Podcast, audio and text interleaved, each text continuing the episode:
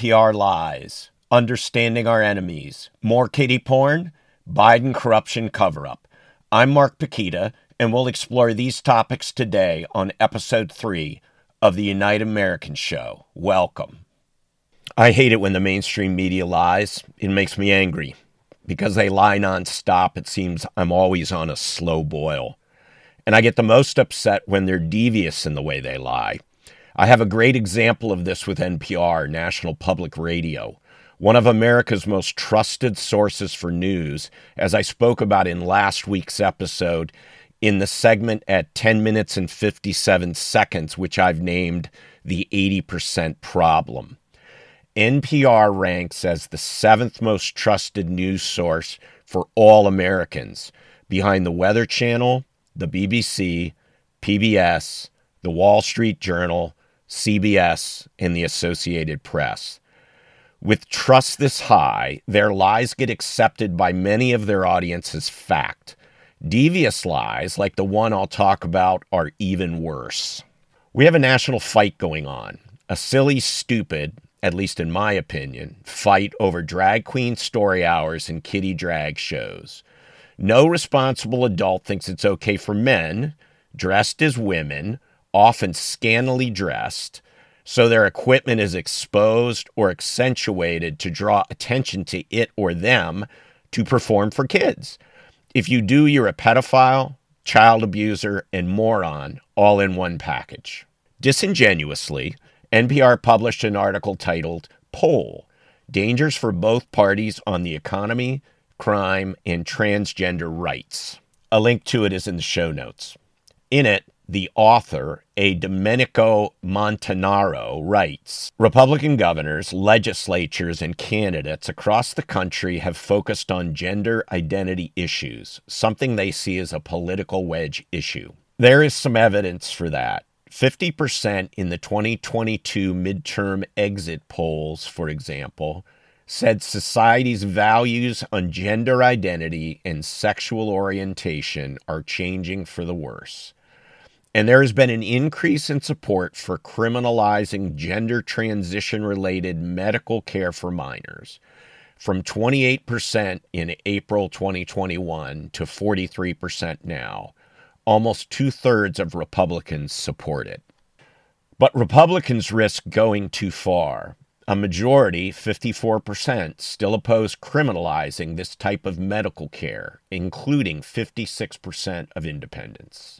There is also a big split between parents of children who are under 18 and those without kids.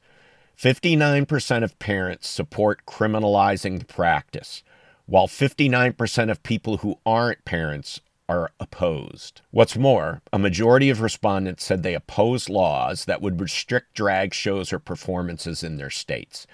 Earlier this month, Tennessee passed a bill to do just that, while in more than a dozen other states, there are GOP efforts afoot to do the same. But the majority is not on their side. 58% oppose such laws. Republicans, on yet another issue, stand out against the majority as 61% support these laws. Just a quarter of Democrats and fewer than 4 in 10 independents do. Did you see what they did here? How they camouflaged the deception? They start out saying Republicans have focused on gender identity as a political wedge, then slide into talk about states passing laws prohibiting gender affirming hormone treatments, nothing less than chemical castration, and surgery, nothing less than mutilation for children under 18. Finally, they get to drag shows where they say, and I repeat, a majority of respondents said they oppose laws that would restrict drag shows or performances in their states. Earlier this month, Tennessee passed a bill to do just that, while in more than a dozen other states, there are GOP efforts afoot to do the same. But the majority is not on their side.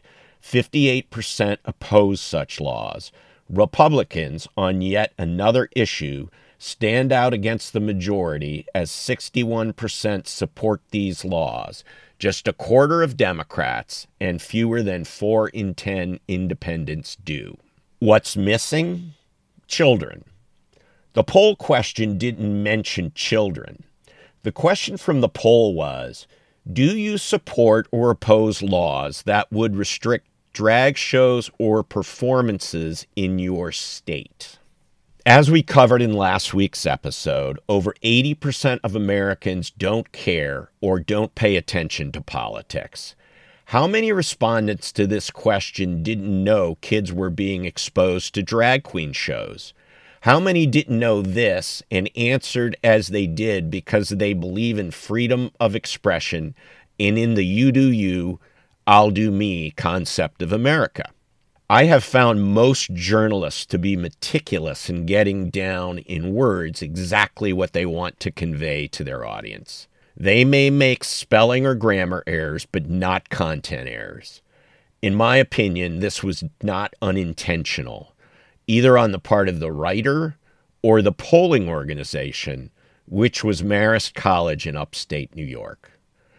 There is, in my opinion, a concerted effort by both journalists and academics from news outlets like NPR and institutions of higher learning like Marist to drive a wedge between Americans.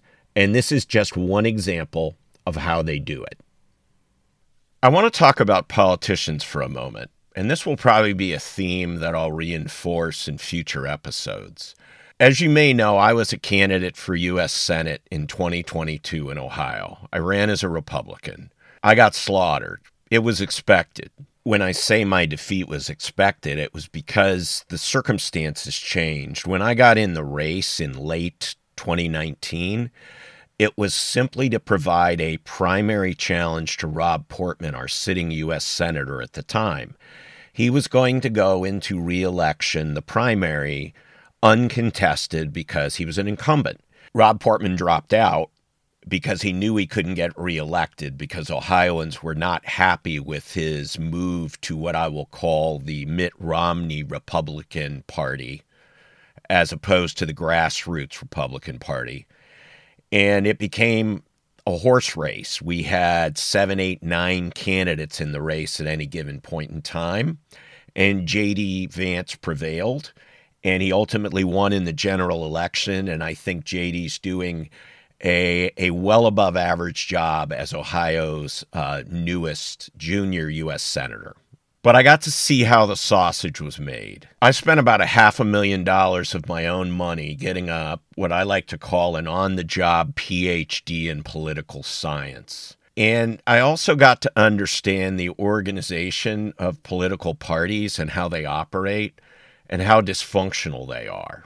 I'm going to be talking mostly Ohio here. Other states are similar to Ohio with minor differences. One of the one of the things we need to do to change the way we are governed in the United States is that every office holder, especially at the federal level, receive a primary challenge by one or more challengers, and we need to let the the voting public, the constituency of the party, choose the person who goes forward, the candidate who goes forward to the general election.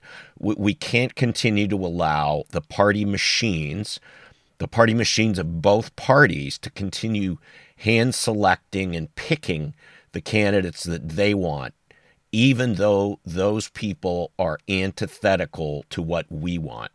The bottom line is it's a rigged game for party insiders of both parties primarily those who are elected and have worked the system to their personal advantage.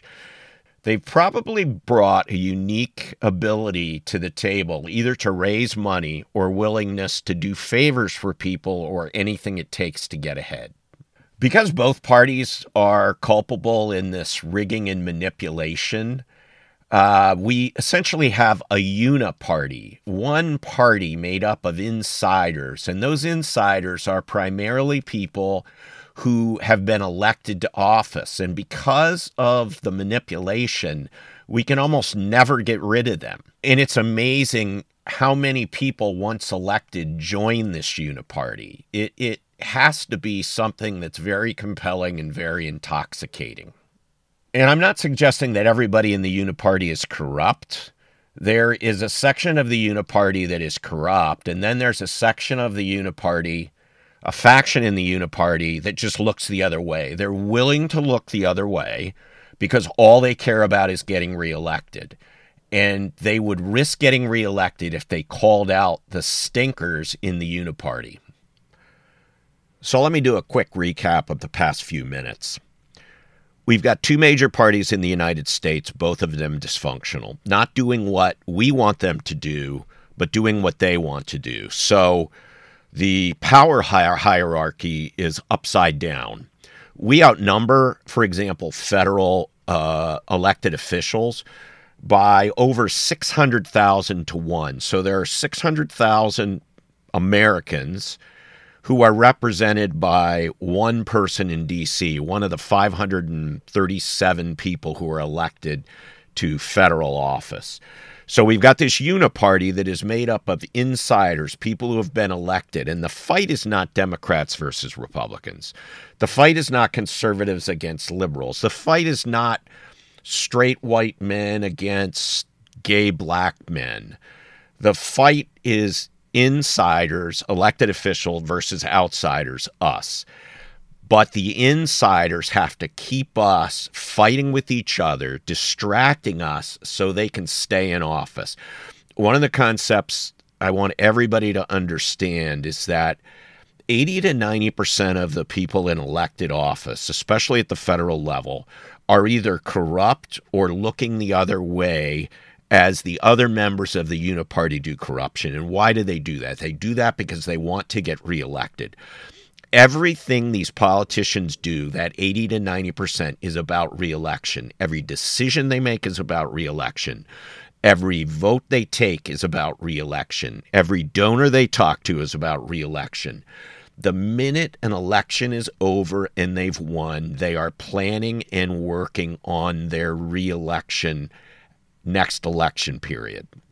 So you just need to understand that. And and the problem is the 80% of the people out there who aren't active in politics and don't understand this yet are voting are good people who want to be able to trust their politicians and you cannot do that and it's it's not it doesn't feel right for them to be so cynical, to have such a lack of trust, uh, to not have faith in these people. But but until we manage to convince more American voters that this is the, the, the both the ethical and the psychological and the sociological profile of these elected officials, we will never make progress in making change. And the other concept I want to get across is that this is a rigged game. The Uniparty rigs the game against anybody that would threaten their reelection and their continued positions in power.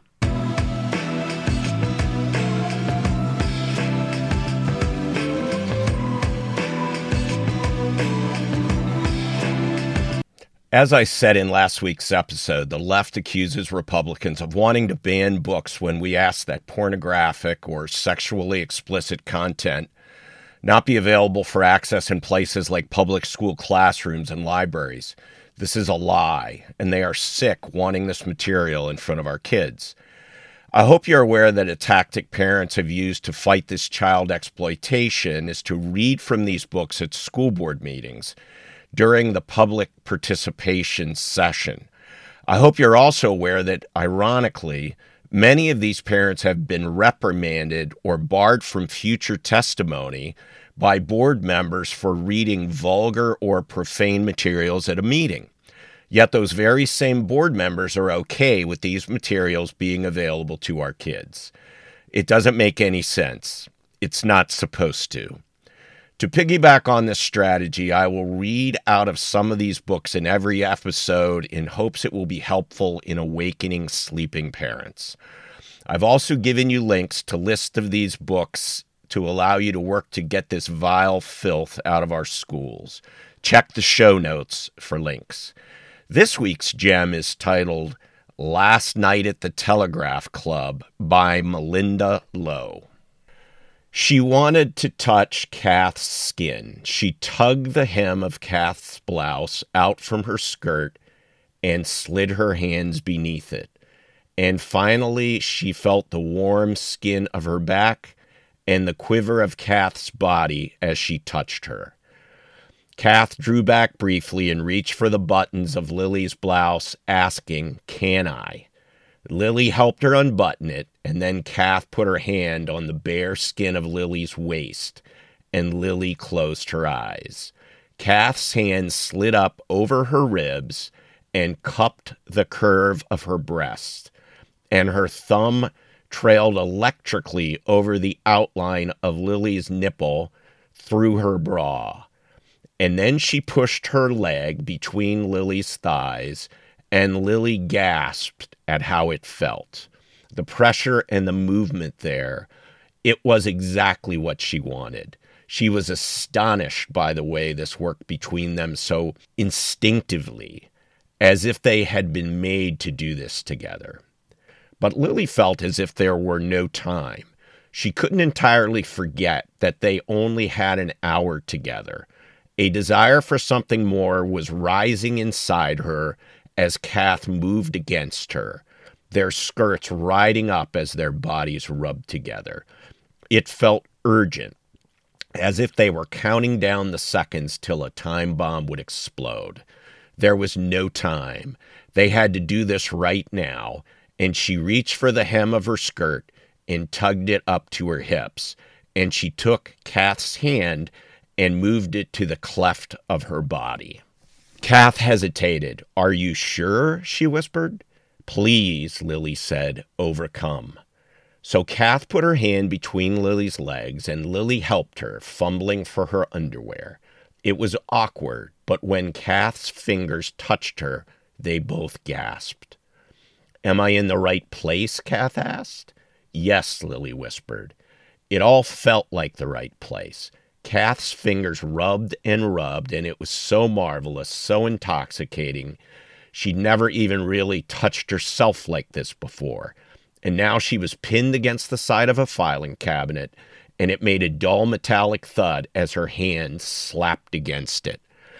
I'm sorry, she gasped, but she couldn't really be sorry because it was all happening so quickly, so unexpectedly and she clutched Kath close to her as the sensations took over, her body shuddering, and she pressed her face into Kath's neck until it was over. I don't know how any normal human adult could want this kind of trash available to children. Anyone who does is a child abuser. Please start to research and share information like this with impunity. As I said, Links are in the show notes. I want to get back to a topic I was talking about in the last episode that I've called the 80% problem. And if you saw that episode, you know what I'm talking about. But if you didn't, what it is is the fact that 80%, about 80% of Americans um, are not engaged in the political process, are not aware of what's going on politically and they get their news of any political activity from the mainstream media. They are not like many of you who are enlightened who are seeking other information, verification, triangulation on what, what you or we hear. And this becomes a problem because a lot of the things we know are true, they believe are conspiracy theories. For example, I would bet that if you did a public awareness poll that less than 50% of Americans would know what the World Economic Forum is or what the Great Reset is. I would bet that if you did a public awareness poll, less than 50% of Americans understand how ineffective the COVID vax really is, and that there are side effects, some of them uh, lethal, causing death. Uh, there are Americans who have no idea how corrupt Joe Biden is. And what's most frustrating about this is that his corruption and the corruption of his family has been documented for decades. Yet the mainstream media doesn't focus on it. You might see a story in a Florida paper back in, you know, 1998 you might see a story in a magazine like The Atlantic in 2004. But these stories come and go, and the mainstream media doesn't focus on them or stay on them or make people aware of them or educate people on them. Peter Schweizer wrote a book that was released on January 21st, 2020. So it was prior to the 2020 election. And the book was called Profiles in Corruption. And in it, every chapter was about a different politician. I want to focus on the Joe Biden chapter. The interesting thing about this book is as you start to read it and then try to validate it, everything that's in this book was public record prior to Schweizer writing it. In other words, it's not like he came up with any new primary evidence of corruption uh, in the Biden family. You can literally go through every bit of corruption he talks about and validate it out in the press. There are news stories about it. There are articles in magazines. There are uh, uh, TV news uh, clips on it. Yet, Americans who rely on the mainstream media for their news and won't dig on this kind of thing and won't read a book like this or listen to a book like this uh, never get this news. And this is the kind of news that a, a, a legitimate media would be covering. And then on top of that, when you do expose this kind of information to Americans, the the insiders attack it by saying, well, Peter Schweizer used to work for Breitbart, so he's got an axe to grind. He's a conservative activist. He's a right wing activist. And and all I would say is we've got to find a way to get Americans to look at this kind of information because Joe Biden is literally the head of a crime family. He committed corruption by proxy. In other words, members of his family accepted the financial benefits on his behalf of his corruption. And it doesn't take much to figure this out when you have seen, we have seen texts and emails uh, by Hunter Biden that talk about 10% for the big guy. Money is going to the kids, money is going to his brothers and sisters, and he is taking a cut. So I want to go through uh, a summary that I did of the Joe Biden chapter of Profiles in Corruption and uh, it was dated February 26, 2020, well before the election, right? Well before the election in November, about Joe Biden's corruption. The, the chapter first starts out that, that Biden has been in politics since 1972 when he was elected to the U.S. Senate. I mean, I was in grade eight at that time, so he's been there a long time. Joe has traded on his position in the Senate to juice a family owned business of staggering proportions. At least five family members are involved.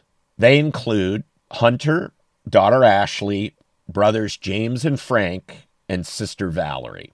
While Joe claims he has never spoken to these five about their business activities, based on what I'll summarize here, you will find out that that's impossible.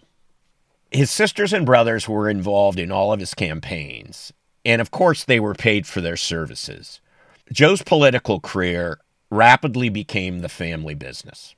In 1988, his presidential run was scuppered by allegations that he had plagiarized a speech from a British politician. He's plagiarized a lot of things, we know that. But most Americans don't. To the consternation of Senate colleagues, he often took votes contrary to the Democrat Party line. Most could be tied directly to a member of his family, including, for example, a vote requiring credit card companies to provide better warnings about the perils of making only a minimum monthly payment. He is one of only five in his party to vote against this bill. Remarkably, at the same time, his son Hunter was receiving consulting fees from MBNA, a major Delaware credit card company. He had similar votes about asbestos liability while his son Beau was working for a law firm that handled asbestos cases. In 2021, his son Hunter, the crack smoking pedophile profligate, became a lobbyist in D.C. and used Joe's committee positions to work the system. While in the Senate, Biden's family achieved significant financial benefits. Biden's sister Valerie was a partner in a political messaging firm that received large fees from the Biden campaign. And oh, by the way, Valerie was Joe Biden's campaign manager as well. Two and a half million in fees flowed to her company during the 2008 presidential campaign alone. Note that her company worked for Biden's campaigns over 18 years. Running as Obama's VP, now Biden's family graft could be raised to the international level. Hunter immediately formed companies to take advantage of Joe's new position as VP in 2009. Hunter flew on Air Force Two with Joe and cut deals in corrupt countries like Russia, Kazakhstan, and Ukraine. Hunter formed companies with Devon Archer and Chris Heinz, stepson of John Kerry. Archer had been a roommate of Hines at Yale. On December 4th, 2013, Hunter went to Beijing on Air Force Two with Joe Biden. Hunter disappeared in Beijing during the trip while his father met with Chinese officials.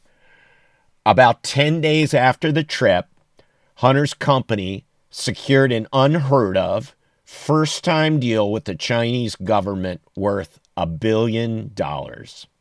The deal quickly grew to a billion and a half dollars, then two billion dollars.